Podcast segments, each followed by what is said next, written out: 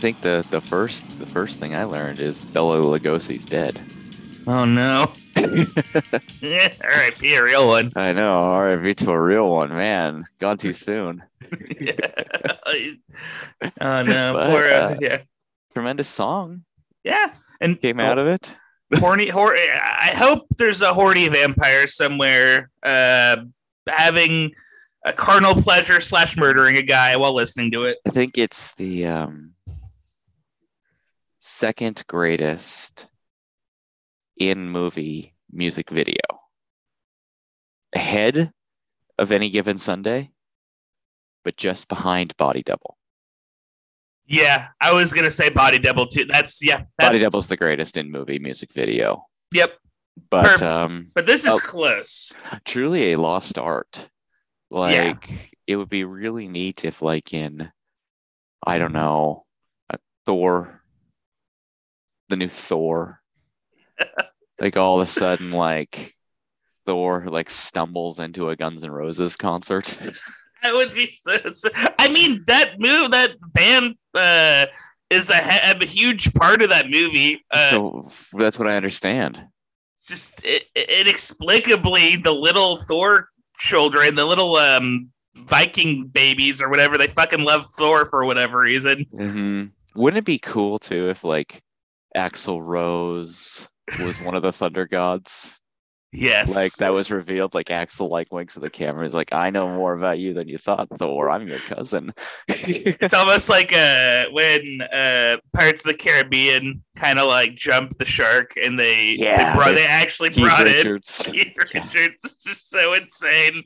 Oh Yeah, man, that's weird very weird. Uh, and wasn't like paul mccartney in it too later on uh, maybe, i don't know God, I, I i don't think i saw i gotta lost track of those I mean, the first two I loved. The 1st Mhm. two I think are good. I'll stand by because Yeah. like the, the second one has that like great fight in like a a moving like on the I forget what it is. Is it like the part of a mill that's like on the in the water that's constantly like they're just in a, they're in a giant spear and there's three Oop. dudes sword fighting. Oh no! Oh, he's back. He's back. oh i'm back and you know what the hell with it hello and welcome to the award-winning podcast the academy academy the show that discovers the absolute undeniable and scientifically proven greatest performance in your favorite actor's esteemed career i'm don saunderson I'm Patrick Remian. welcome to the academy and welcome to scott scott Ooh.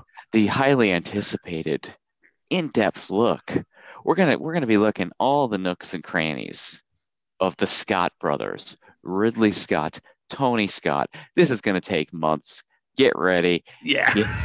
If you hate it sorry this is your life now. It's, it's all our lives. It's gonna be yours. our asses are committed now how did this come up um well i think we were just kind of chatting away we were you know house of gucci the fan we've been circling scott world Yeah. For a bit here and we just decided you know like let's take a look at it and we've already we're already looking at like we're already seeing like cool trend interesting trends interesting um kind of like running themes throughout and kind of uh it, this interesting idea of them as being kind of the gateway between the auteurist new hollywood of the 70s into the like macho commercialism of the 80s macho commercialism That is that's a great oh man, coin that term, baby. yeah um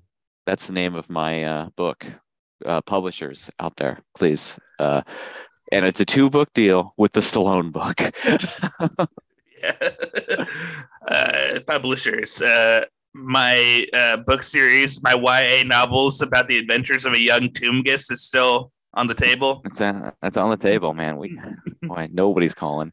But Nobody. anyway, uh we're gonna be talking Ridley Scott. We're gonna be talking Tony Scott. Oh yeah. Um Patrick is in the midst of reading up on Tony. I'm doing Ridley. We'll Yeah. kind of be tag teaming the research here because there's a lot to dig through. Um, Ridley, even Ridley, is extraordinarily prolific.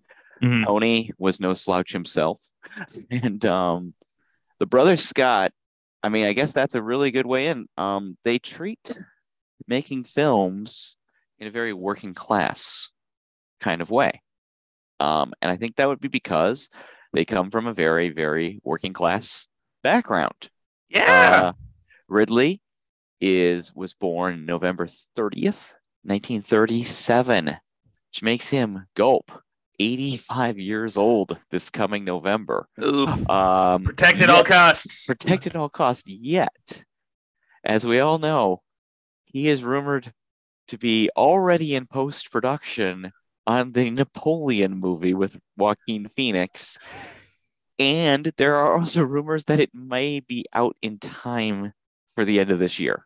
God damn. And by all accounts, his next, although Ridley, if you look at his, um, he, the there is an entire Wikipedia page dedicated to projects he has been attached to that never came about. Thank God. Um, but the rumor is that his next film is going to be Gladiator 2. Wow. So this is this is a man who is rocking.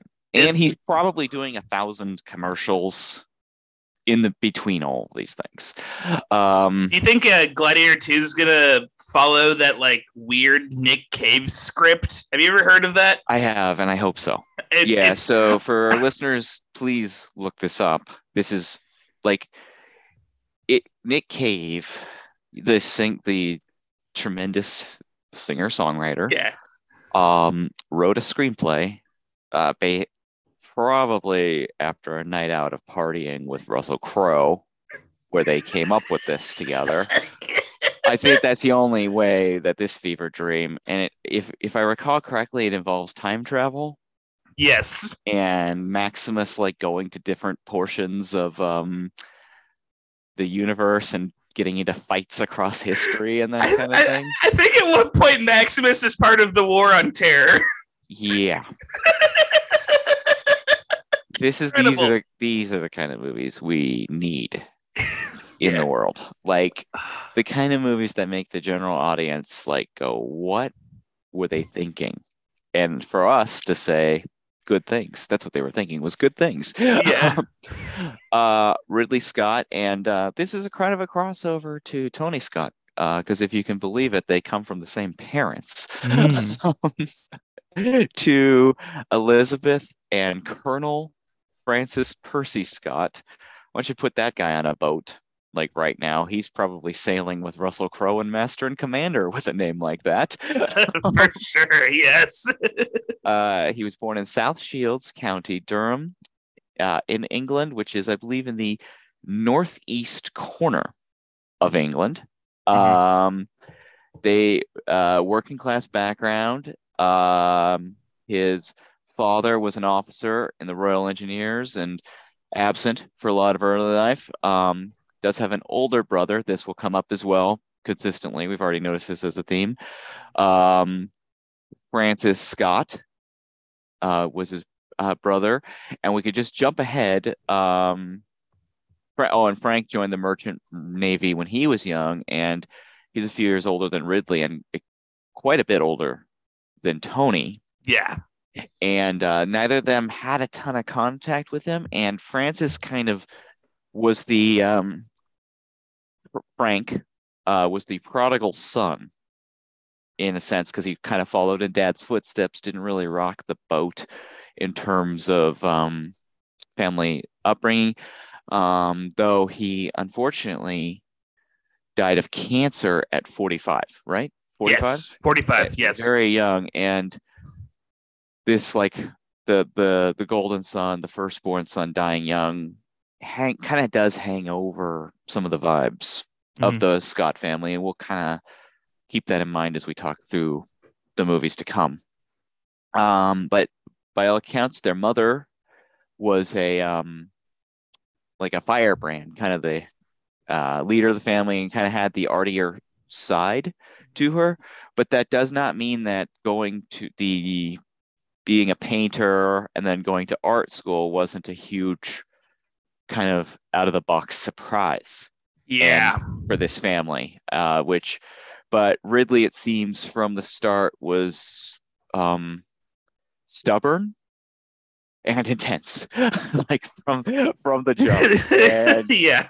you know, and he was not going to. And uh, oh, and I should mention too that, um, and we'll get into this because th- this is true, and maybe not in this first film, but uh, there are Ridley Scott has always been quite good with um, very strong female characters within his film, and he attributes that to his mother uh, being a strong role model to him. Um, early films that um, Ridley Scott saw, they had a one cinema in the town, and they went once a week with his mom to Oh, go wow. see films. Um, he was science. He was interested in science fiction from the start, um, but didn't really see films as kind of a um, like many of his generation. Didn't see films as kind of like a well, this could be something huge um, until he saw 2001. A Ooh. Space Odyssey, of course, you know, like Michael Mann, like James Cameron, like so many others of their kind of era. That movie rocked them to their core. And then later on, um, you know, came films, of course, like Citizen Kane. And um, a personal favorite of Ridley Scott's is apparently The Third Man, uh, the Carol Reed film. And, um, you know, he said, basically when he saw 2001 he said once i saw that i knew what i could do Ooh. but he he did go to um, art school initially for painting Mhm. um, he's and to this day uh, check out some special features on ridley scott um, on any of the discs we get to see get a look at his hand-drawn um, storyboards that he does himself for each film wow. uh, what a cool piece of movie memorabilia if you could score one of those to put up on your wall at your house. But Mhm. um, yeah, and this kind of defines his visual style. He's not um, in the slightest uh, modest about his visual style. He says, I have a great eye. I know that.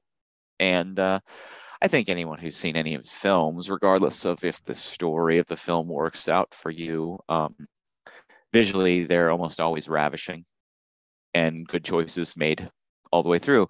You know, and he's also he's often been accused of focusing too much on the visual side of things in his films. Um, I think the same could probably be said about Tony. Let's hear a little bit about Tony's uh, first few years before college, Patrick. Oh, for sure. Catch us Uh, up.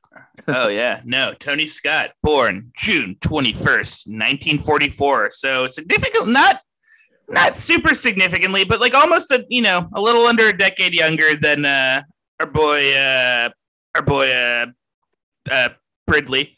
Same family, you know, merchant brain. yeah, yeah. I don't have to go into. The, yeah, I think we've covered that. Uh, one thing that's yeah, not a different family. Uh, that John didn't trick you earlier. Uh, one This is thing. a big swerve. They're not actually brothers.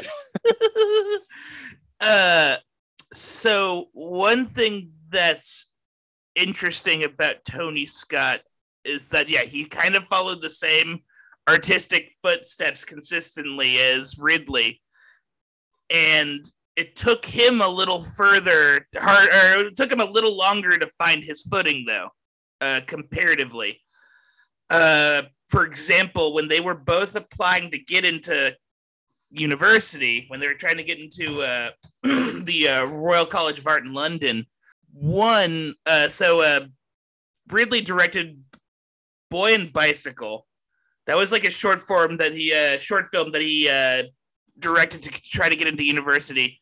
Uh, very much kind of like a realist film. It's just about like a little kid in northern England, kind of driving around, and you kind of hear his like, uh, you kind of hear like his uh, interior dialogue while he's going around uh, town. I, I read an interview too where Ridley Scott said that um, he beat 400 blows to the punch of the being a the young man coming of age in black and white movie. Ah, he didn't. 400 blows came out in 1959.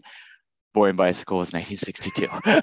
you know, I respect the I respect the uh the cockiness. That's Yeah, that's that's that's crazy, it's but kind of a through line for both brothers is that they they they have a bit of swag. Yeah. Oh, hugely. They're both swag filled. Um, yeah, and uh, just know we will be covering Boy and Bicycle in an odds and ends episode mm. later on in this series.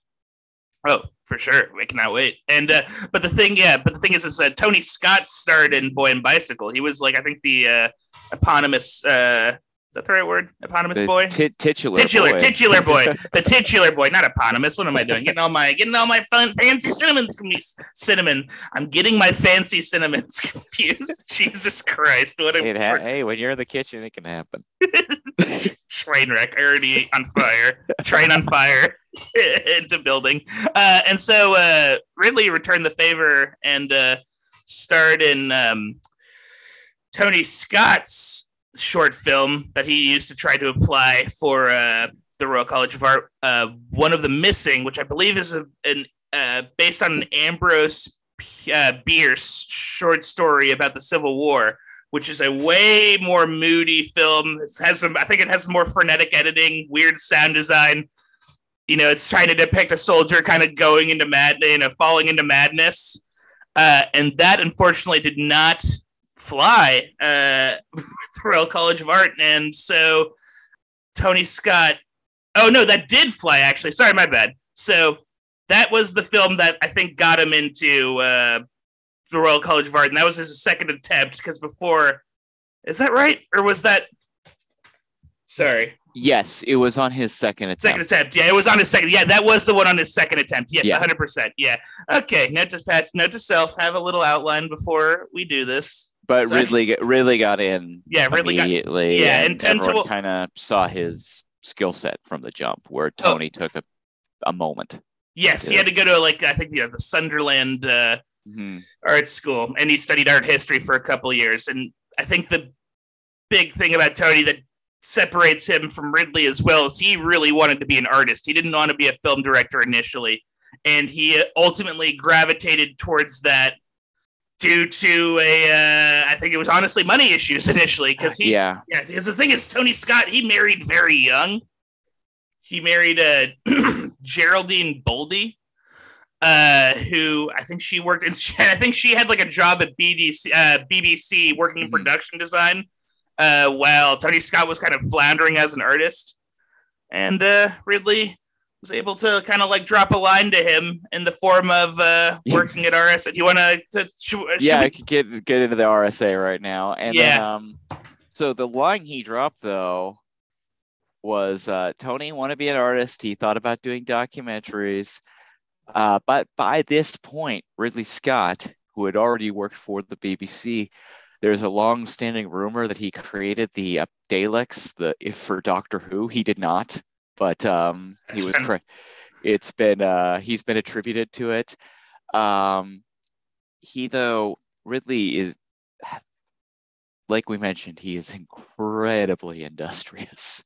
like almost uh, it's awe-inspiring when you begin to read about just how industrious he is. Mhm. So in 1968, he created Ridley Scott Associates, otherwise known as, and we'll probably be referring to it as RSA, a Mm. film and his own film and commercial production company, and which was almost immediately successful. And he was directing dozens upon I think he they said but even before he made his feature first feature he had directed like 200 some odd commercials already um which were all pushing boundaries he was a millionaire by 27 Yeah. um and so t- while Tony was kind of floundering trying to be an artist basically Ridley gave him a call and said don't go to the BBC come to me first and he knew that Tony had a fondness for cars and he said, "Come with me, and within a year you'll have a Ferrari."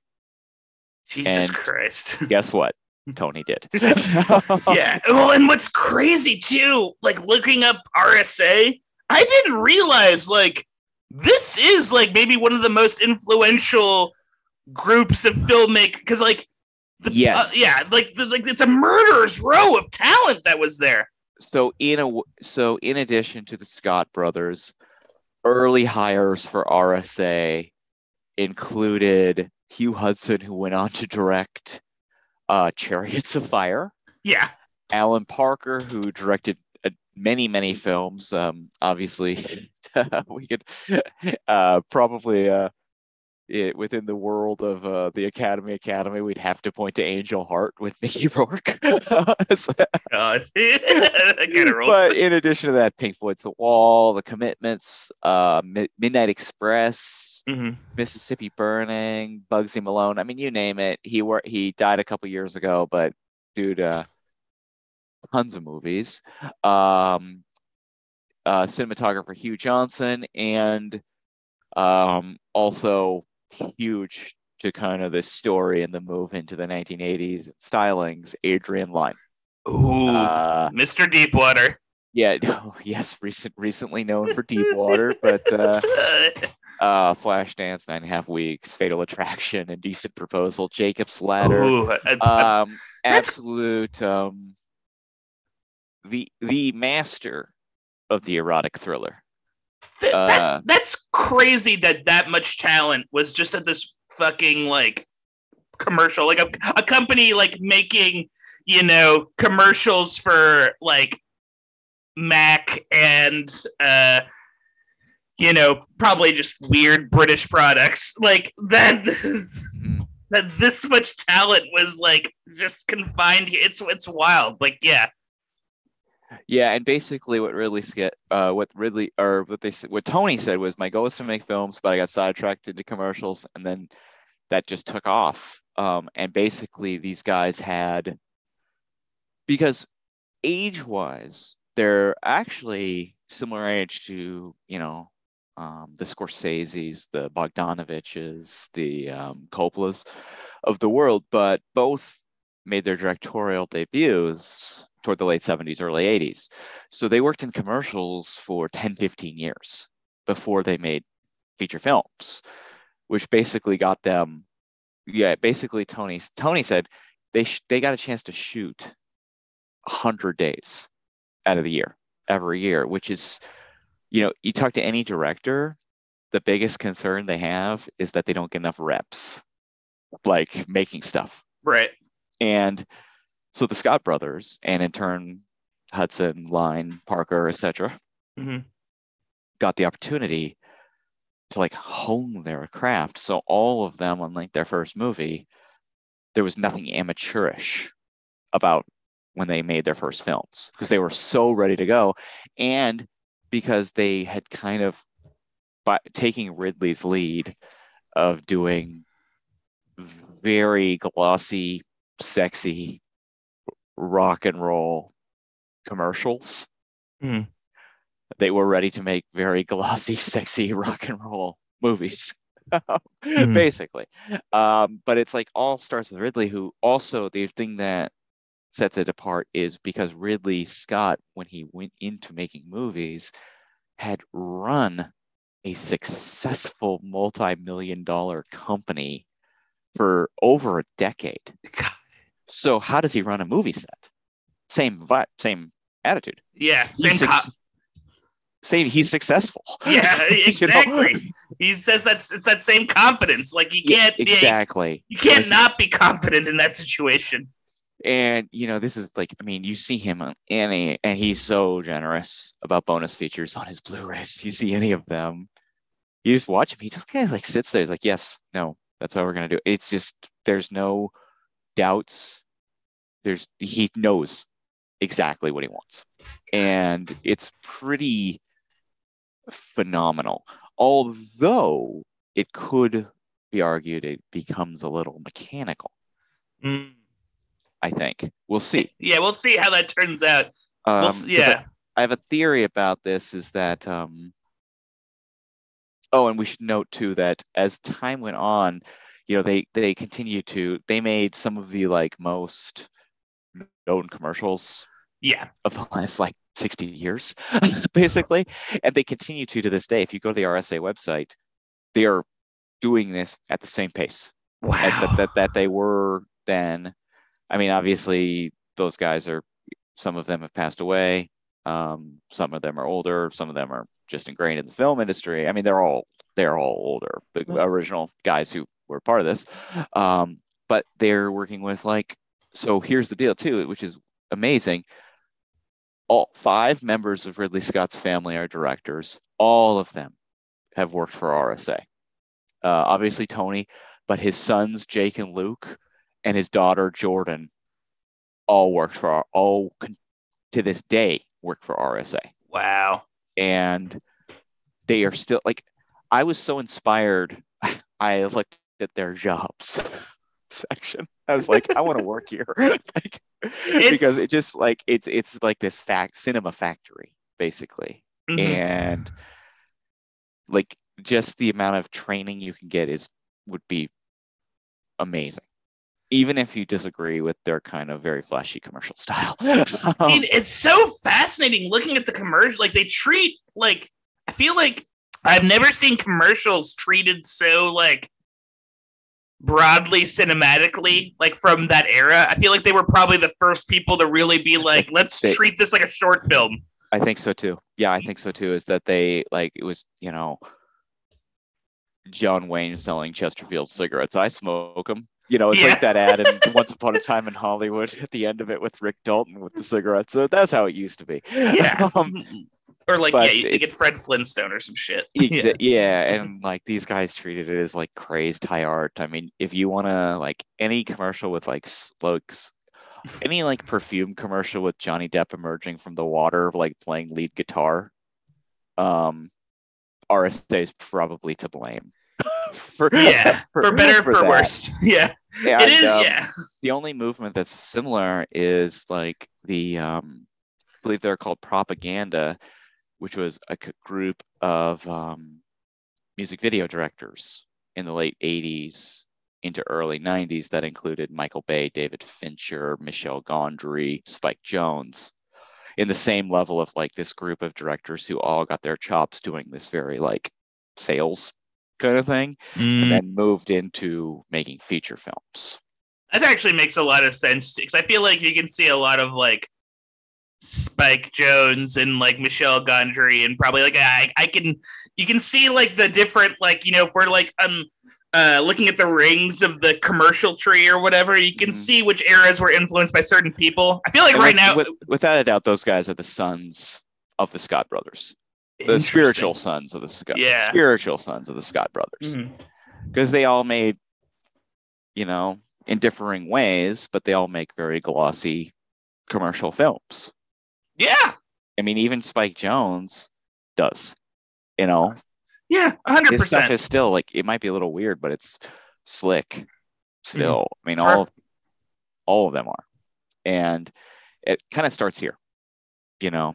And for better or worse, I mean, we'll decide if we think this is a good thing, you know, as as it goes on. Um, but of course, like their dream was to um, make features. They all wanted to. Mhm. Um, and interestingly enough, like, so uh, I believe Parker was the first with Bugsy Malone, and uh, Ridley took it quite personal that he wasn't the first. Oh no, was- Ridley. Yeah, he was. I mean, you know, there is like um very Daniel Plainview. I have a competition in me. Well, like I think like Parker like beat him to the punch a couple of times, and that like I, I feel like I read something too about like was I think he was Ridley was pissed about uh Midnight Express like yes, that Parker got nominated for uh, picture and director for that one too. yeah he did. Yeah, and but I don't think I don't think you become Ridley Scott if you don't have that attitude. no I don't think so. And you know, by all accounts, like no one says he's an asshole. no Everyone says he's like he's tough. He's he can be a little gruff, but nobody says he's an asshole. You know, he's the, obviously he's he's not been accused of any like him nor Tony. And Tony, on the flip side, everyone said was an absolute delight. yeah everyone's like people love Tony like Yeah. everyone yeah like even Stephen Goldblatt uh the cinematographer when they were like directing The Hunger he was like yeah like he called him like one of the most pleasant people to work under in spite of like all the crazy reshoots he would make him do over because like they would like film they would refilm things like 13 or 14 times just to try to find like the right like you know oh this hallway is not dark enough this hallway is not light enough Um, you got to think though. I mean, like Denzel Washington works Tony Scott like five times.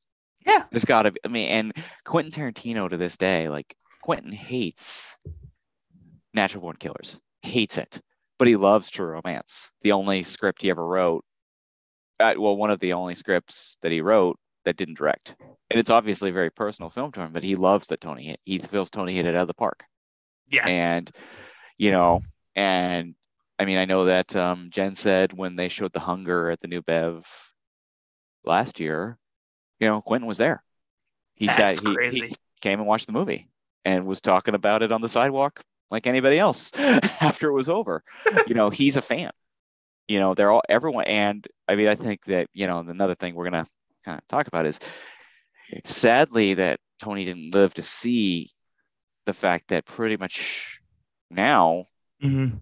Tony's beloved. And these movies are like everyone loves these movies. And his style has been totally accepted as like a truly like visionary auteurist style of craze, like just crazed camera work. Yeah, well, and I think the thing that's also uh, sad is like, along with his passing, a thing that like has kind of left the zeitgeist since his passing is the style of film he created. Kind Yeah. of like a mid-budget popcorn thriller that you know just doesn't like because of like our uh because like we everything has to be fill fulfill four quadrants everything kind of has to appeal to everything we're kind of stuck in superhero world and Mm, yeah Well- films like even films like deja vu have like kind of disappeared from the mainstream yeah. And the only person who's like keeping them up, you know, who can still get them made is Denzel Washington. But his Yeah. his spiritual brother, Tony Scott, isn't there to really push the envelope on it. I mean, you know, I, I'm a once a year, twice a year unstoppable watcher at this point. It's one of it's one of my faves. And I just feel like because it's like it's just like it's so it's so pure and simple, these Yeah. movies. It's just you know, it's just an adventure and it's like a yarn, man. And to quote you, it's a movie ass movie, and yeah those those rule. And the Scott brothers are good at them. yeah these are like the most movie ass these are maybe like the the modern day movie ass movie perhaps uh finds its origins in these two scots And I think that's like why, like last year when um, like we saw the trailer of the Last Duel, there was kind of this excitement of like, oh wait, he just made a movie. Like that's cool. Like Yeah. you know? It's a movie for like adults. That's not about like finding floaty orbs. It's yeah, so yeah, good. Or and it's just like, and it's not based on anything except for like a true story or whatever. But it's Yeah. not like you know the seventeenth part to you know. or it's also whatever. not. Or it's also not trying to like. I mean, there's definitely like you know some deep meanings you can find in the last duel, of course, but there's there's a a, a modesty to it. It's not like trying to be an Oscar film, if that makes sense. it's interesting too if that had been his last film it would have been a um bookended Ooh, really yeah. really perfectly two assholes who need to be who need to kill each other for sure. Although now we're getting, we could potentially. I mean, I hope. Uh, knock on wood. I hope nothing's bookended. Uh, make movies forever, Ridley. But yeah it's like starting with the Napoleonic Wars, ending with the Napoleonic that's Wars. as well and Yeah. yeah i mean apparently there are like six major battle scenes Uh, in the napoleon movie and he's like man i don't know like i need to he's got that rich guy um serum Eh, Yeah. Oh, yeah, no, yeah. Wait, He's- who's that? Is Whistler here? He's Oh, got I the know a thing or two about serum. I made some for uh, the lead singer of Humble Pie the other day. and guess what? They just announced a 40 day tour I'm gonna be playing bass. coming to a casino near you. That's right. I'm the bass. I'm the bass tech. they need. All Got three right, bass all players. right. We got a lot. Of, we got a lot of biography to get get through. Get out of here, Whistler. Yeah, get out of here, Whistler. We'll talk about your. I'm sure you'll be back. Yeah. Um, anyway, the so it took them some time though, but it helped them put their get their chops together until 1977, in which Ridley got his first swing at the plate, which turned into like you know 40 swings at the plate after that. Um, yeah. He's made a lot of movies, and we're going to talk about all of them. But his first picture, the historical drama, The Duelists, released in 1977. Um, directed, of course, by Ridley Scott, screenplay by Gerald Vaughan Hughes, based on the novella The Duel by Joseph Conrad, which I tried to track down but did not have time to read. But I was interested. Mm-hmm. Uh, the film stars is as the titular duelists Keith Carradine and Harvey Keitel. Also starring in the film Albert Finney, Edward Fox, Cristina Raines, Tom Conti, and a host of other British names and faces. And of course, uh, we would uh, be it would be a, just a disaster if we did not mention the film is narrated by show favorite Stacy Keach. So yes, we are if uh, we are Keaching as oh. the kids do. Everyone's doing it. Everyone's doing it. We're Keaching. It's on TikTok. Um, the budgeted at nine hundred thousand dollars, if you can believe it. Different times. Yeah, um, fucking insane. uh, you know, it was not a huge hit at the box office. It um, it uh, uh, played at the Cannes Film Festival and apparently Paramount. It got good reviews. Ridley Scott won Best New Director Ooh. at the uh, Cannes Film Festival, but that made the distributor Paramount feel maybe they had an art film on their hands and they did not know how to sell it, despite the fact that it's like kind of the commercial version of Barry Lyndon. We'll get into that. uh 92% rating on rotten tomatoes nice uh rich stylized visual work for, with effective performances and ridley scott's take on joseph conrad's napoleonic story resulting in an impressive impressive feature film debut for the director uh the basic storyline here is that Keith Carradine is Armand d'Hubert. How do you how do you like that?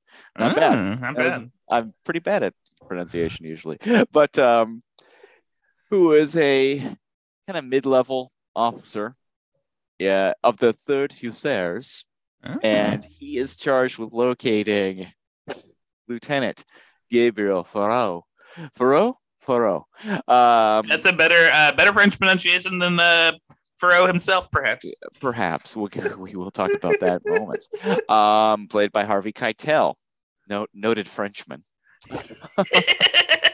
He's so good in this. I don't. I, know. Oh, look, look, yeah, it's crazy. I'm very torn by it all. if you thought we were torn by Harvey and uh, as Judas Iscariot in Last Temptation of Christ, let's get into it on this one. He's a fervent Bonapartist and an obsessive duelist. We open it up with him like just like, and I gasped when he like stabbed the guy he was dealing with all the way through. I was like, oh, dude was out for blood. Always. And so he, it basically is opens with Harvey in this duel. He apparently stabs the wrong guy politically.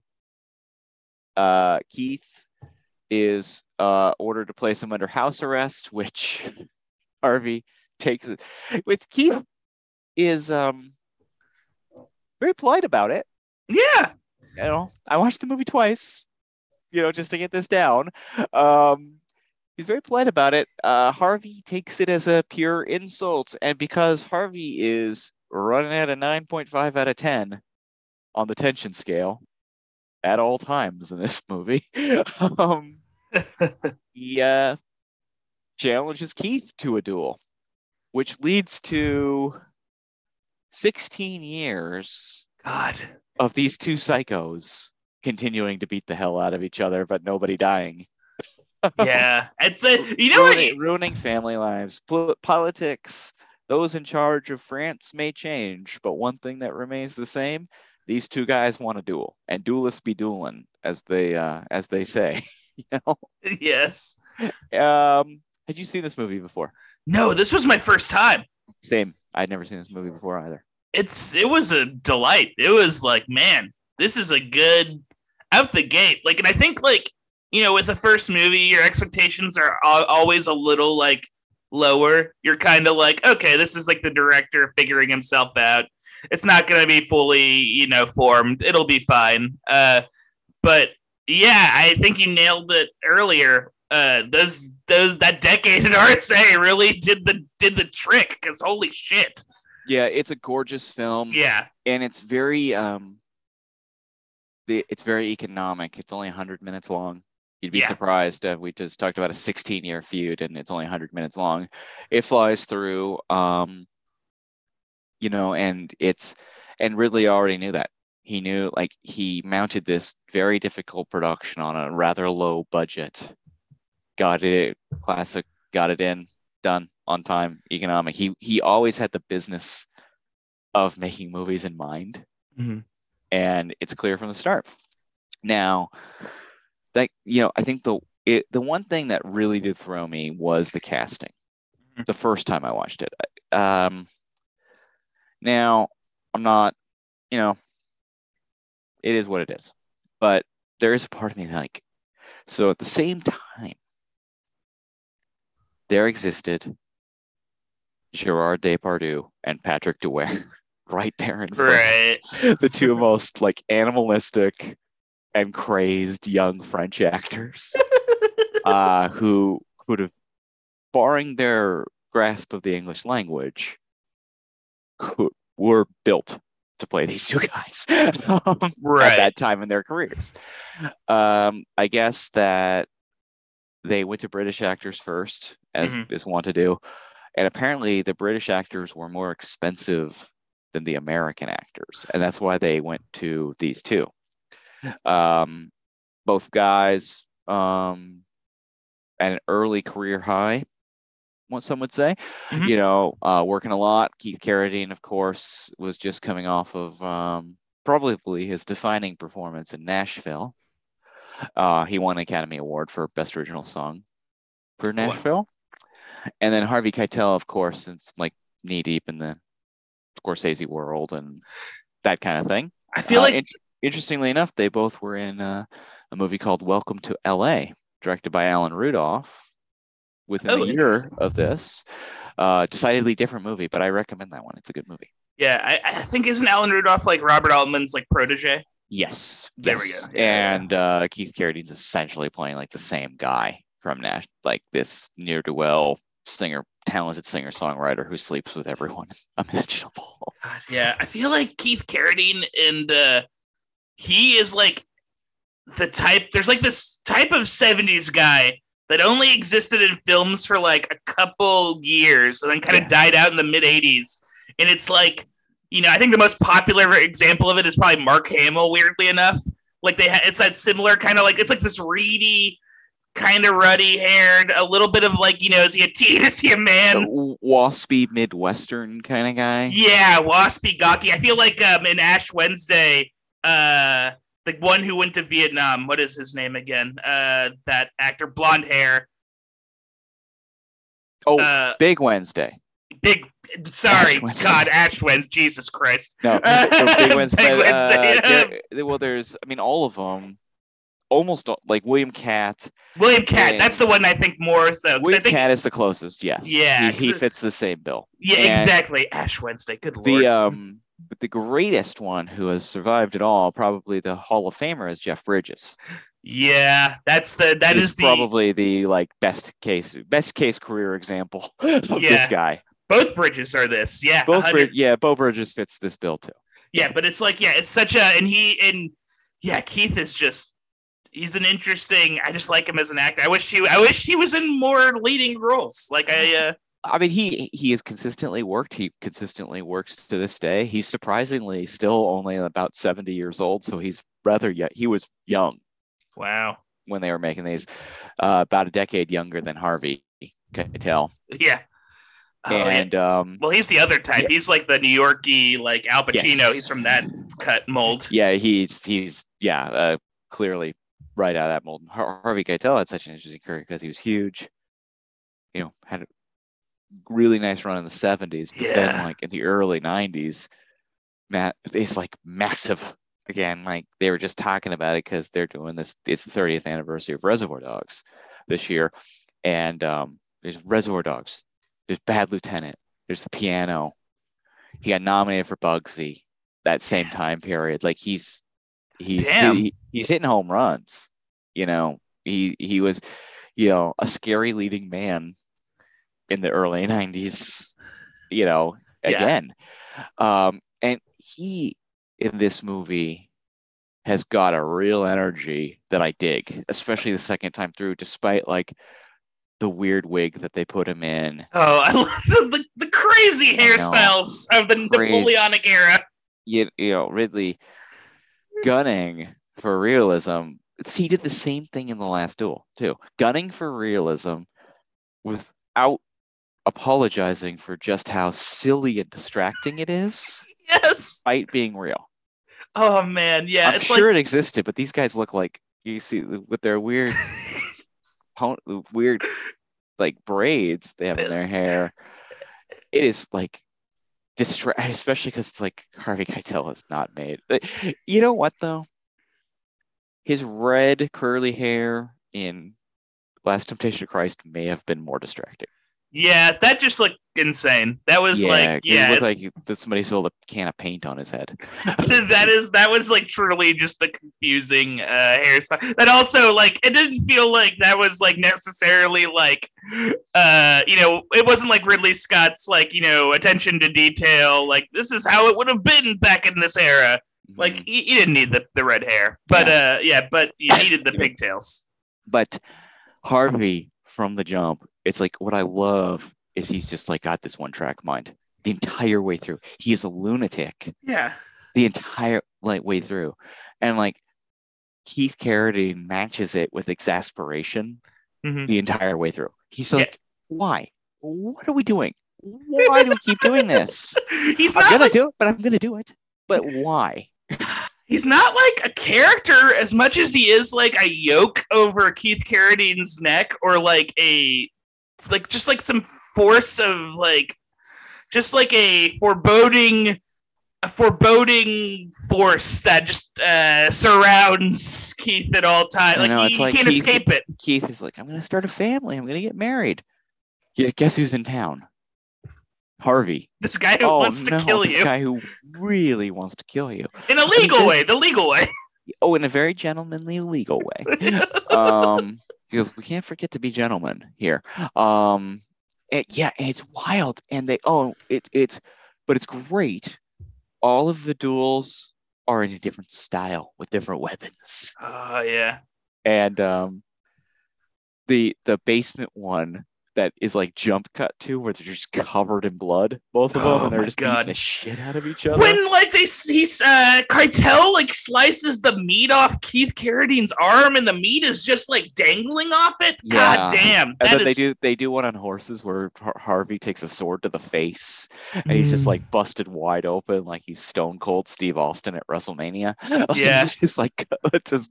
Ah, it's so all it's over like... the. It's like it, they're they're so violent, and one of the cool things Ridley did is he attached um like electric current mm-hmm. to the swords, so the sparks came off the oh. swords oh. on each hit to me and the way he shoots it, he's always been. I mean, we're gonna talk about it. I mean, he's done so many fights and so many battle scenes over his career, but they're always so visceral. Like I'll never forget seeing Gladiator for the first time in the theater and that opening battle sequence mm. in the mm-hmm. snow. It's just like he um there's an energy that he gets out of those fights. Mm-hmm. Like that very few people uh, get to. But yeah, this movie, and so you know, we're not going to spoil it because I don't think as many people have seen this movie, and I think like clearly when you're watching this movie, you're like, who's going to win this 16 year? You know, there's a big like, it it's it really keeps your attention to see mm-hmm. what's going to happen in this movie. And, you know, I think the ending was a bit surprising to me. I will say mm-hmm. that. I'm not going to say what it is, but it definitely did oh, went in a direction I did not expect. Yeah, it's, yeah. There are, yeah, kind of like corridors this movie goes down that you don't like, you know, there are like uh, battlefields that I didn't expect to see that were just rendered like so realistically. Like it's so crazy. Like hearing that this film's budget was nine hundred thousand dollars was truly a shock to me, considering how professional it looks and how well just shot and how uh period like the this this the the um his the uh attention to detail uh makes you think that this is a film that had like you know significant funds to play Yeah. with I will say this is the second movie this year after The Northman that uh, my first response after watching it was like, man, I am glad I don't live in that time period. yeah would have sucked Yeah, yeah. I, i'd be i'd be dead i'd be uh, Oh, yeah, a, a skeleton yeah. in russia I would I would get I would be so I would get into a duel on accident. I would try. I'd be like, please, but please, let's not duel. oh please i'll suck your dick I, you'll do the I I got a little dick. It's pathetic. We're doing a combination of MacGruber and True Bill Lies. Paxton and True Lies. Harvey Keitel's like, really? You're doing Harvey? You're doing Bill Paxton Yeah, and True he Lies? just like he's just like I'm just gonna put you out of your misery. You're no gentleman. And he stabs me in the head or something like that. Um, but yeah, it would be terrible. Uh, but this is a very entertaining, very worthwhile movie to check out. And I think um, a lot of Ridley's pet themes come out of this: combat, obsessive men, um, questions of macho masculinity, um, honor and code Mhm. um all are all over this movie and you know we were kind of talking about it yesterday and he emerged fully formed. Mhm. like you watch this movie it's like oh this is a really scott movie. You can tell. Like from his first choices and all of that comes out of his background making all those commercials. Just kind of he came in with his craft and his voice complete. Unlike so many other filmmakers who just don't get those opportunities. You know they get thrown into an indie movie or you know they get thrown into like i mean they make or they make one indie movie and then it's like yes congratulations you're making jurassic 7 Yeah, yeah. You're now going to make Ant Man. yeah exactly yeah, So, have fun. yeah. Good luck in the deep end of the pool. did you see what ethan hawke said our friend ethan hawke because he did the marvel show moon knight recently Oh yeah, I watched some of that. It he said um i think he got i think he is the marvel is incredibly actor friendly but i'm not so sure they are director friendly yet again our man ethan is astute my my home as, my as, ho- as astute as they come about the field of cinema and the way things are going um Oh, for but sure. yeah i i recommend the duelists Oh yeah, no, Duelist is great. Um, I think we're gonna have like an issue. It's gonna be so hard. Um, going into it, watching the Duelists, uh, seeing all the movies on the horizon. It's gonna be t- like you know how we do our little rankings of all the top, you know, the top film. Like it's gonna be hard. Like this, if this is like the first film he did, and it's of this qual- level of quality. Well, I think that there's something interesting too. Um, going in, my assumption I had a very Brooks Brooks kind of assumption where, you know, James L. Brooks made two unimpeachable masterpieces Yes, in terms of endearment and broadcast news. perfect films. And then, but Albert Brooks made eight great movies. Yeah, they're all banger. Maybe they don't reach like the insane heights of uh, broadcast news, but they're But they're like one, bangers. it, but basically like our top tens were like one, two, then all Albert Brooks. yes. And I my assumption here was always going to be like Alien Blade Runner, all Tony. After Uh, that. But we'll Ah. see. We will see. I don't want to make assumptions. We got a lot of movies to go. Uh, but not a not a massive hit. Oh, and Ridley Scott has flat out also said he's a Barry Lyndon fan and was inspired by Barry Lyndon for this. He does not say like, "Oh, I made a better duel movie" or whatever. You know, he respects and likes Barry Lyndon.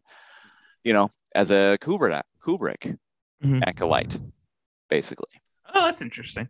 Uh, so, but Ridley, not again, not a massive success, but certainly caught the eye of a lot of people. He could, he had his commercial production company, so he could kind of plot his next move accordingly, unlike some directors who just need a gig. Yep. Um, his next move, of course, um, 1979's Alien, which we'll be talking about next week. Oh, baby. Which, well, uh, if Duelist did not put him on the map, Alien certainly put him on the map. well, what's interesting too is apparently um he was going to direct like a um Tristan and Isolde, like something along like kind of like another period piece sort of film, and then uh Star Wars became a big thing, and he was like, "Eh, I guess I should do that. yeah, No.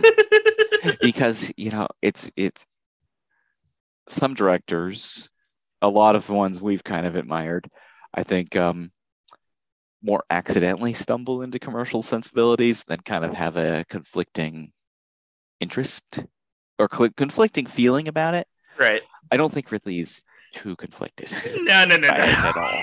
Think, Not at uh, all. He's he's afflicted. He's the much, opposite. much He- like he's much a, like he's afflicted. much like Frank White in um, King of New York.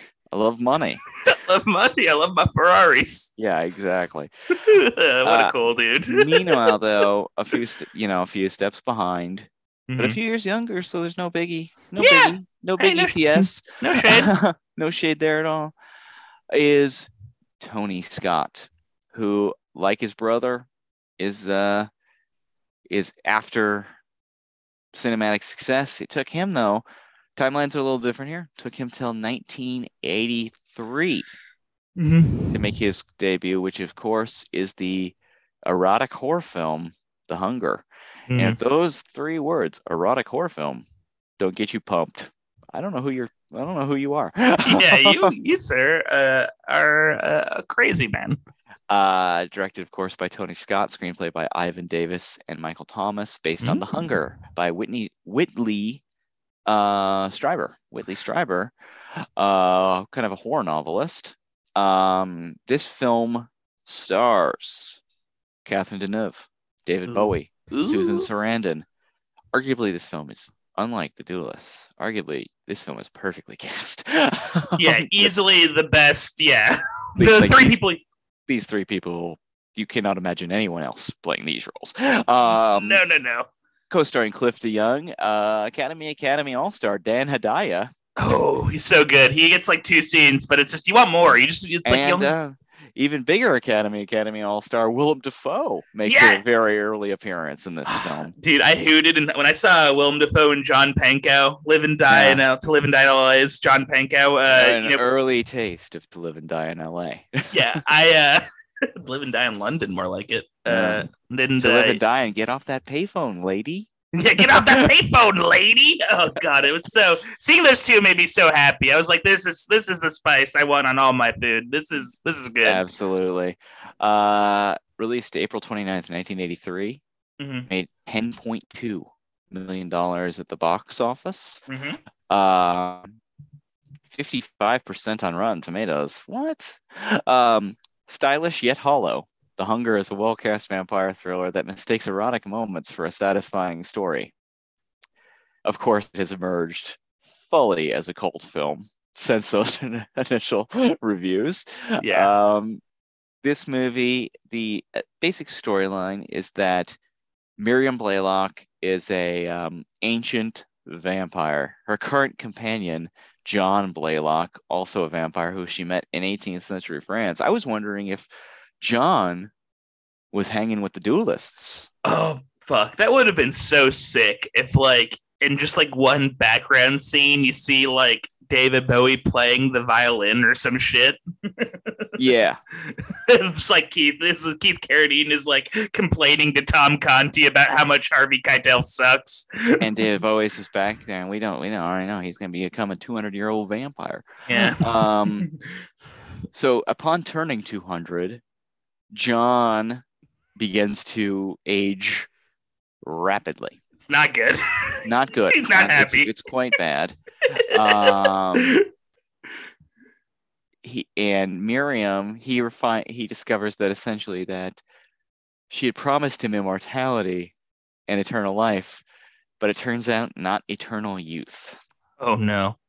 And she, on the other hand, is um like unstoppable and ancient, and you know we'll keep going. Um, so he seeks out, he sees on television Dr. Sarah Roberts, a Mm. researcher scientist who are um, studying basically aging, and he Yes. would like to um, have his accelerating decrepitude uh, reversed. Mm. Sarah does not take him completely seriously, but meanwhile, she's having weird dreams about um, Miriam. Oh no. Oh, we should note this movie opens. Tony Scott makes his intentions very clear with the band Bauhaus playing their song Bela Lugosi's Dead at a nightclub while John and Miriam seduce another couple in order to um, sexually drain their blood. It may be the best, and that's like you know it's so funny because last week we watched uh, Set It Off, and I was like, this is a banger of an opening. This might be one of my favorite you know opening fifteen minutes for a movie, and how quickly the title has been given to another film. Like The Hunger is so like the the the first. This is like probably the most banger fifteen minutes for a movie I've seen in decades. I don't know. Like it's crazy. It's just it's, It's, just a so stylized and crazed, and I think that what critics at the time did say was complete and utter style over substance. Um, this is a question of does style become substance? Mm. and I think it does in this case. And I would say that if Ridley Scott is a mechanic, Tony Scott is a sensualist. And so on the subject of Tony Scott being a sensualist, uh, I want to say too. So originally, so Tony Scott really wanted to direct a vampire movie. He'd wanted to for like a while. That's like kind of like the thing. He noticed that like there were a sh- like a shit ton of werewolf movies being made, like Yeah. Werewolf in London, Wolfen like there's just a bunch of these. And he's like, okay, vampires are due for a uh, a comeback too. If werewolves are in town, vampires are here to stay as well. And so, do you know what movie, uh, uh, what book he originally wanted to adapt? He What's wanted to do Interview with a Vampire. Oh, He wanted to. He just couldn't get the rights to it. He really wanted to interview, do, and he like had like meetings with a bunch of like you know different producers and stuff. He really wanted to. he would have he would have made a really cool early '80s interview with the vampire. It would have, think yeah, it would have slapped. I think what I what I dig too is like I think other people have noticed this too is that this movie and his next movie is there's this um pansexual gender fluidity Yeah, running around between this and I would argue Top Gun as well. And um, we'll talk about that next week. Um, but uh, in particular, this one, and I mean, one thing I noticed, I couldn't believe I've seen this. I had seen this movie before, Mhm. um, and I couldn't believe I'd never picked up on the fact that Susan Sarandon looks so much like David Bowie, Oh yeah, that's actually a good call. The hair. Yeah and the way she's dressed. She he dresses her in like suits and that kind of thing. And yeah, so it's like Catherine Deneuve is like searching for a new companion, and she's essentially picking the same one. yeah, And And- yeah, so basically, yeah, we spoiled the rest of the story, but basically, Catherine Deneuve wants a new companion. Um, she has chosen Susan Sarandon Mhm. as this, uh, as David Bro- Bowie continues to grow more and more decrepit. Oh my God, he becomes Emperor Palpatine. It rules. Oh, and the make Dick Smith's makeup is awesome all the way Look- through. he looks so crazy. It's, It's crazy. cool. Yeah. It's cool stuff. And uh, and then Catherine Deneuve, it turns out, has a basement where all of her ex-lovers are. I mean, I mean, just the first like 45 minutes of this movie could have been an incredible short film. Well, you barely know what's going on, too, which is Yeah. awesome. Yeah, it rules. Yeah. Yeah, like and it's so shocking. Like I, I kind of both of these movies I knew nothing about. Uh so I went in pretty, you know, uh just unex you know, whatever. I, I, I went in with no previ- previous knowledge basically. And that ending or the the, the I guess the mid film climax of uh old of Catherine Deneuve carrying his old lover into like the coffin dungeon with a bunch of his uh, her other previous it's just crazy it is Yeah, and there's such an economy of this movie too, because the very next scene, Catherine Deneuve made Susan Sarandon. Yes. The very next scene. and you know this movie, uh, 97 minutes, taking care of business as well yeah. in a, in a nice time period. The so basically, yeah, it turns into this highly charged game of um, seduction, Mhm. basically between Deneuve and Susan Sarandon, culminating in a definitely for its time pretty advanced and graphic sex scene. Yeah. And, um, Very nuts. Yeah. which which also involves some blood draining and some vampire turning.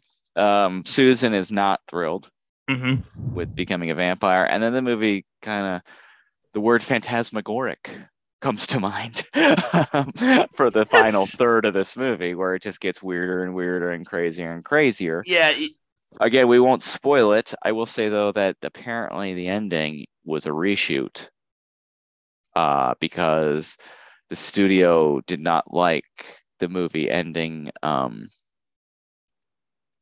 on a down note, Mm. and they like they thought that there could be possible sequels by ending it with this the way it ends with the final shots. Um, I I would love the idea of the hunger like becoming another movie like like Nightmare on Elm Street or something where there's just a like the mung like the hunger in space. I want to see the variations of and this movie. there is like a difference because I think the studio probably thought they were just getting, you know, and there's nothing wrong with like The Howling or something like that. No, great Uh, movies. but I think they, or even Halloween. But I think they thought they were getting a horror franchise, and what Tony Scott gave them was a 97 minute erotic commercial. yeah, like a, good, and what he was selling, good looking people, Yeah. basically. it's like it's moody erotic pop art. Yeah. And uh there are yeah, oh the other another thing too, another tidbit about the production as well is that um originally uh Tony Scott was not up to direct The Hunger. It was Alan uh Parker. Hmm. Uh who was just hot, hot off of Midnight Express, you know, but uh, unfortunately, he was uh, working on the wall, or fortunately, rather, for us, he was working on the wall. So he suggested Ridley Scott. Ridley Scott, uh, I think, turned them down, but was like, "Hey, look at my little brother. He's I got pretty this cool good." brother who's, this who's cool pretty bro. rad. I feel like that's like happened a couple times. Like I think like uh, yeah, that's like an interesting dynamic right there. We're like yeah, Ridley Scott's definitely like giving him the helping hand on one or two. Well, I occasions. love their competitive love for each other. Mhm. Like it's very, they're actually quite sweet to each other. It Yes. seems like they they genuinely cared about each other and their working relation and Yeah. helping each other out. And, Well, well you know, did. Ridley think, was a good older brother. I think Ridley genuinely saw his talent. Yeah. Yeah. It's Yeah, and uh, but I guess both uh, Tony and Susan Sarandon do not like the tacked on ending. oh, interesting. Um, David Bowie was excited about the film but concerned. He said, I must say, there's nothing that looks like it on the market, but I'm a bit worried that it's just too perversely bloody at some points. Oh no. Maybe. Yeah. Yeah, I mean it's also very like it's so crazy that this is like uh one of like it's kind of like an interesting performance to have Bowie do in the sense that like he doesn't really he only gets to be like a sex symbol for like the first like 10 or 15 minutes of the movie. hmm And then after that he's like under some crazy old person makeup. Yeah. What I what I love, I was just I was looking back at Bowie's acting career heading into Mhm. this episode. I just like much like with his music career and his like on like his he was probably the most self-aware rock star of all time. He knew what he was selling, he knew the persona, and when the persona needed to change, it was so thought out and so kind of designed. In the same way that's like he wasn't like picking movies willy nilly. Like he wasn't taking like the fourth soldier in like the Dirty Dozen or something like that. Like all of the movies he was in fit within the David Bowie universe and vibe that he was putting out, all the way up to when he plays Tesla in um The Prestige. Oh yeah. You know, and but I mean going back to Men Who Fell to Earth, even Pontius Pilate in um Last Temptation of Christ but it was like and totally with this one it's like he's not only playing john blaylock he's playing david bowie Mm-hmm. and the David Bowie vibes seep into John Blaylock and help elevate John as a character, I think. Because you're like, second he shows up at that club in like cool sunglasses, pale, like seducing people and smoking cigarettes, you're like, oh, cool. Bowie's up to something. You know? yes. Oh, it totally. Yeah. It's you need someone with his gravitas to portray like it. It's like Jim Jarmusch understood understood the project of vampires with like only lovers left alive in Mhm. this. Like you need it has to be like a rock star or someone with like you need that level of like magnetism.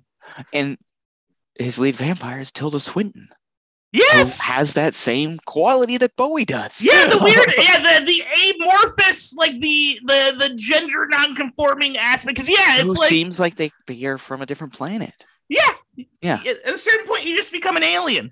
Yeah, and they both rule because of that. Yeah, And the, but the only person he could have teamed Bowie with is the beguiling, mysterious, and all-time beauty Catherine Deneuve. yeah, And they look amazing together. yes, Then casting, you know, Susan Sarandon, who's like at a peak, she's beautiful, and she's a great talent, but also making her incredibly androgynous. The casting, Susan, David, Catherine, Mm. absolutely excellent. It's kind of a three-hander for the most part. This movie, there are a few side Yeah. people. You gave a gave a top flaps review to uh, the the Baxter, Tom Haver, played by uh, Cliff DeYoung, he's such uh, a flaps. science and romantic partner to Sarah Roberts, who is no match for Catherine Deneuve. Just imagine, ma- imagine like if Chevy, Chevy Chase wasn't funny. That's what Cliff DeYoung is in this movie. just an like just an I wish Chevy had this part and played it straight. Ah, if Chevy Chase was in this movie and got uh, eaten alive by Susan Sarandon, oh, mwah. It's awesome. yeah, that'd be but it, it's a um it's a terrific movie. Mhm. just talking about um talking about it last night with a friend and he was just like the movie just grows on you. It's so cool. It's so stylish. It feels like nothing else. Yeah, um you know fairly confusing to light on plot but doesn't really matter It- this is this is a vibes movie. This is like it's a hundred 100% yeah, it's about which you know what's funny is like I went into this thinking that the duelist wasn't a vibes movie as well, but the more I think about it, I feel like the duelist is also and the vibe is foreboding. Like that's also a vibes movie. I think I think when movies are this short, they kind of have to have a little bit of a vibes movie energy. Mhm.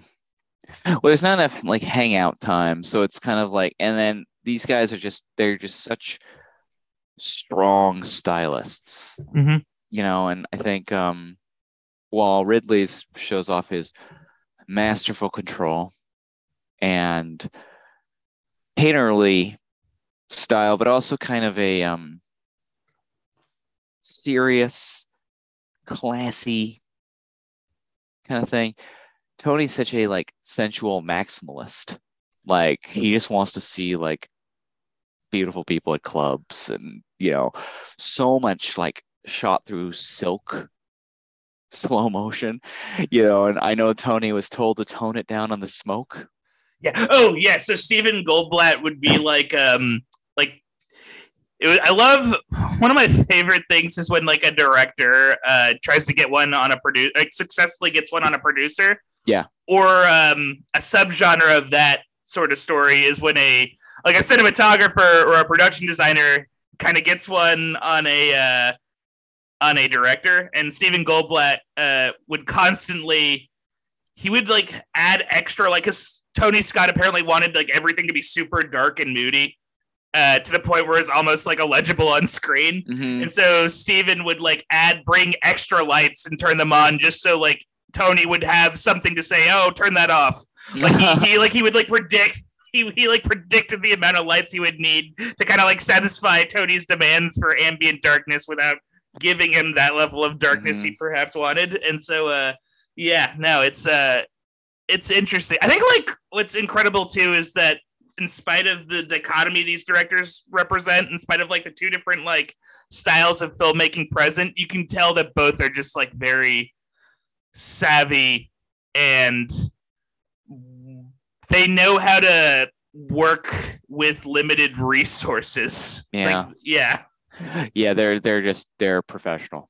Yeah, they're very professional. That's probably the big thing, and I think that they both understand too. It's like there's this very very funny story um, about the making of Blood Simple Mhm.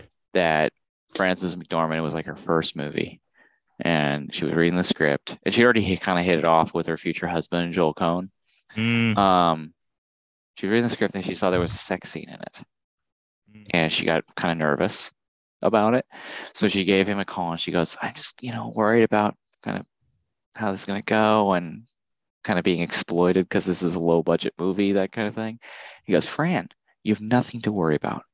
We are not selling this movie on sex. It's being sold on violence. you know, and both of these Scott brothers understand it's like at the end of the day, it's like so like animalistic, but it's like what's the easiest way to sell a movie? Mhm. Sex and violence. So Tony could get away. He knew it too. He can get away with any artistic choice he makes in this movie because all anyone was going to be talking about in the reviews was the like centerpiece sex scene. and Ridley could get away with anything as long as when they got to the duels, they were vicious and violent and like exciting. Yeah. You know, like it's it's it's crass, but it's true. You know, Yeah, they it's it's kind of like yeah, if you can bring the steak to the table, you can garnish it with whatever you like. Yeah, exactly 100%. Yeah, exactly and that's kind of i think what we hope for for like the ip movies and that kind of thing it's like okay it's like a star wars movie but weirdly it feels like paris texas Yeah, You know, see, kind well, like- what you want the I think the difference though is like one of those is like a steak at a nice restaurant, and then the other one is like like a steak at Applebee's, which you know could probably be good. Like I like I like Applebee's as much as the next guy, but yeah it's a big Yeah. portion yeah, it's true. But- Big portions. but, i mean this is a different time and this was ushering in hmm the 80s and the vibes of the 80s and kind of the Reagan capitalism is great time period of the 80s which you know next week you know we're going to get to both their first two true blockbuster movies. And um while alien is still like has a very like the 70s kind of new hollywood vibes are still there. I mean yaphet kotto and harry dean stanton are in it. Um, you know it's impossible not to have that if those if guys like that are involved. Uh but for tony his next film was maybe the most emblematic emblem did i say that right emblematic i'm sorry Eh, you're good. It's- You're good. Uh people know what i'm people know what Yeah, i'm just but um of its era. emblematic, emblematic. Emblematic There, we go. Sorry, it, took me ten minutes to remember. that. emblematic film of its entire era, Mhm. Top Gun, Mhm. which is both um, could be argued as either subversive or completely empty jingoistic entertainment. And Top Gun was, of course, produced by Simpson and Bruckheimer, who we will talk about next week a lot more, were the kind of producers of this entire thing. Mhm. You know, they are they designed it and they were the guys who hired a lot of the RSA associates uh, to make these movies. That's so crazy that Jerry Bruckheimer factory. I didn't think about that. That is like wild. They, I mean, absolutely key figures to the 80s and this kind of, you know, high style, depending on where you want to argue. I mean, politically, you could probably argue against some of these movies and kind of Yeah. their may perhaps emptiness, perhaps celebration of some of the uglier things Yeah, the- in the uh, world. yeah, they're, the- they're they're crass consumerist vapidity. Yeah, that they are vapid exercises in style rather than having anything to say. I think that like you know, time has been kind to them though. Yeah, well, we didn't re- we didn't realize how vapid things could get. or yeah, cra- the crass commercialism could get worse. Yeah, I, we didn't realize they were just they weren't plumbing the depths. They were they were at the tip of the iceberg. I know, and all the all the the Eberts and the Siskel's of the world who are saying that these were vapid, empty movies because they weren't like getting like Fat City anymore. They did not know what was coming. yeah, I'd love to bring bring back Ebert and Siskel just to like have their ghosts uh, cry in shame. Yeah, they would. It would be interesting to see how, like, how they would feel about like the the the Church of Marvel. Yeah, or Like- Sonic the Hedgehog. Yeah, I'm sure Ebert actually would have quite a like essay to write about the whole Scorsese controversy. Oh, kind of thing. I think he probably would actually have quite a bit to say about God, that. God bless. I miss uh, Ebert's online presence and his weird Yeah. essays. He was Uh, really he was really good at the internet yeah. when he was when he was there. But he was the guy who said video games weren't art. So I have a feeling he's falling in line with Scorsese yeah. and the argument, and he's gonna be called an old guy who's out of touch. Oh Yep. man, it, it's so cool that he thought video games were. I love video games, but that's a good opinion. That that rules. It, it's an it's an interesting one. I think that um, I actually think he was wrong, and I don't play video games at all.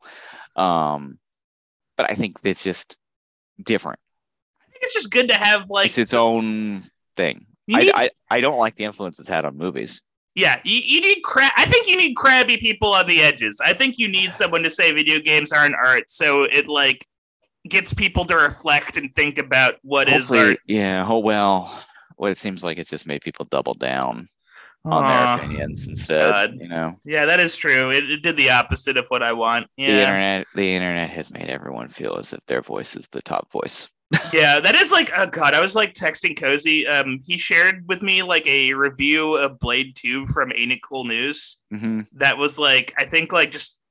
It's like he could. I think the review. I didn't even read it because like I just fuck ain't it cool news. But like I, I think could- isn't this the famous one where he was like talking about like how Guillermo del Toro could get it or something like yeah, that? it's like oral sex. Something about Yeah, oral it's sex. crazed. It's Yeah. a crazed review. and like it made me like think like fuck like I, I look I when on in slobs versus snob scenarios I'm always team slob I love a good slob Oh yeah, I mean you gotta be. Yeah but like seeing that review made me think oh maybe it's a good thing that people that write reviews for like newspapers went to school and like I don't know like Uh, uh, obviously, like film criticism is a job that almost everyone who's even famous for film criticism kind of got because they wanted to work at a newspaper and that job was available. Like Yeah. even Ebert wanted to be a regular journalist. yeah Yeah, nobody just- yeah Like nobody, like very few people, like went to school to be a film critic. Yeah, uh, no one before the year 1987 wanted to be a film critic. yeah yeah. and so it's like there is like this big like grudging kind of quality to it but like with ebert there's a love like it, he never treated it he never looked down on it and i think Mhm. that he liked going to movies he loved movies yeah, and he was never out to like take something down just because he felt like he should take it down. Oh yeah, didn't And yeah. he gave everything a shot. Yeah. And like just filtered it through his worldview whether or not you were on the same page with his worldview that's to the, that doesn't matter. You have to Mm, you know.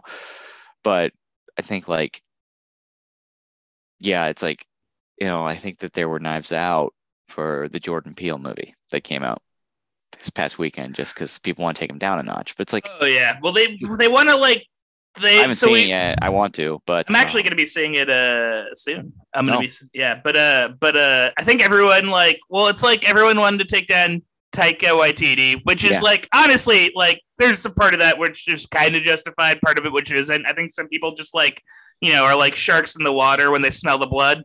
And I think they want to recreate that same thing with. I think there's a little bit of that desire, although I haven't seen it as badly. it's not as heavy, but I think that Yeah. there's I think it still exists. And I think like I mean my favorite all time example was like this is in the world of sports, like so Tiger Woods is like the Mm. greatest roller coaster example of this.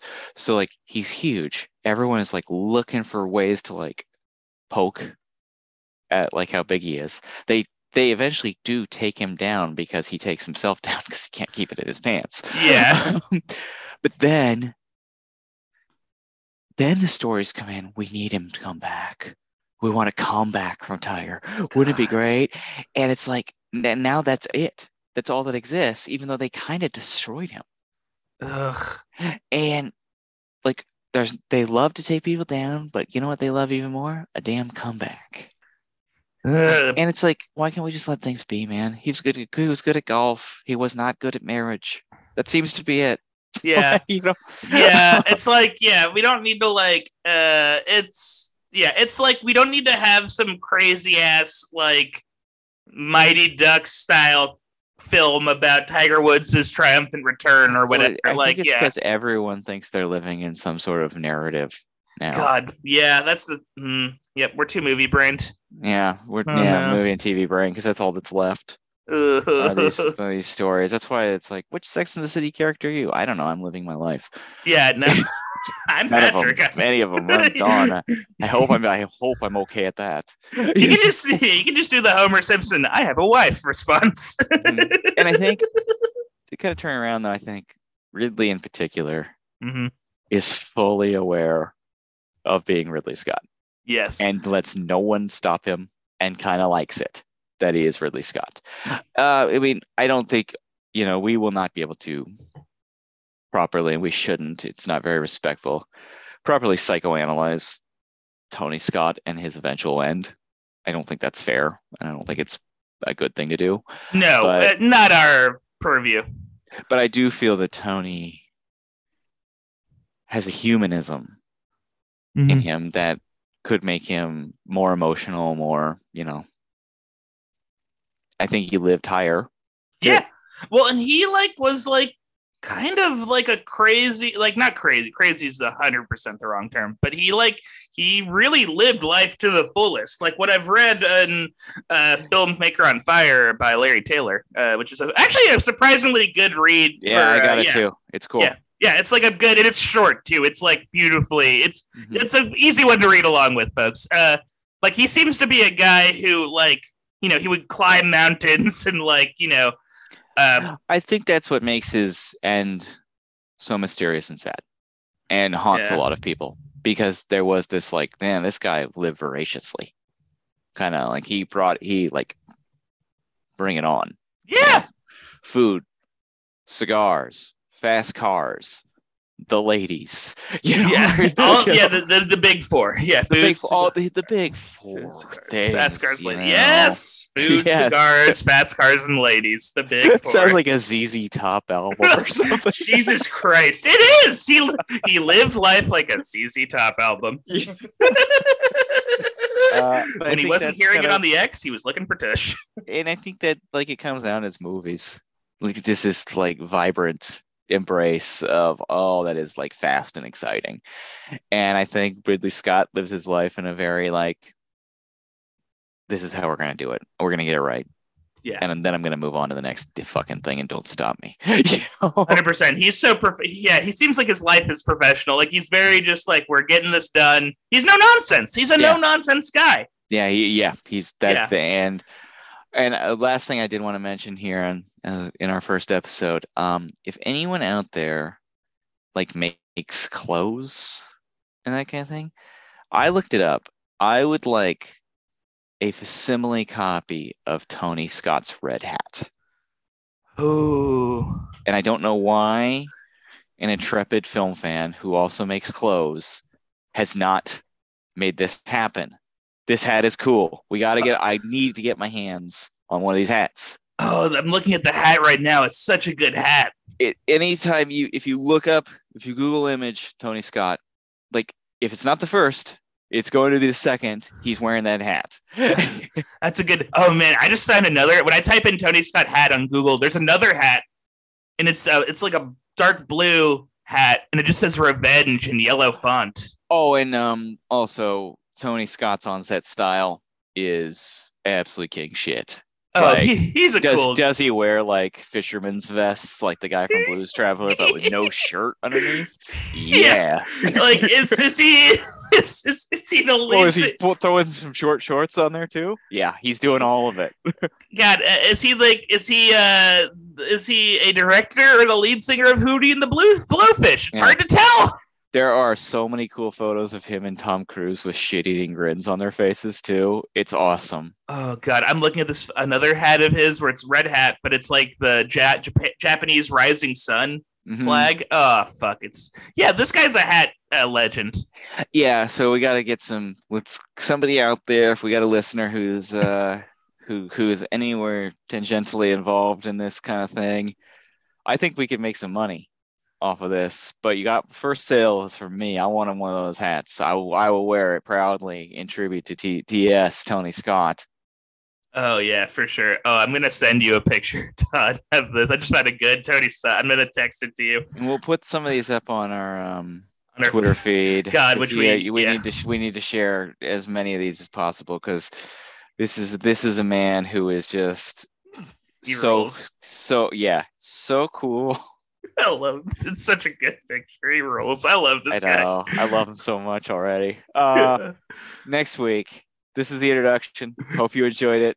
Next week, we dive in hard on Alien and Top Gun, two massive blockbusters, two films, Top Gun certainly, that have been podcasted about many, many times. Yeah. Uh, but maybe we can find a new angle on them as we dig deeper into the careers of the brothers Scott. oh man, I'm excited. Fun time. so happy. And uh, we will see you all next week. Goodbye.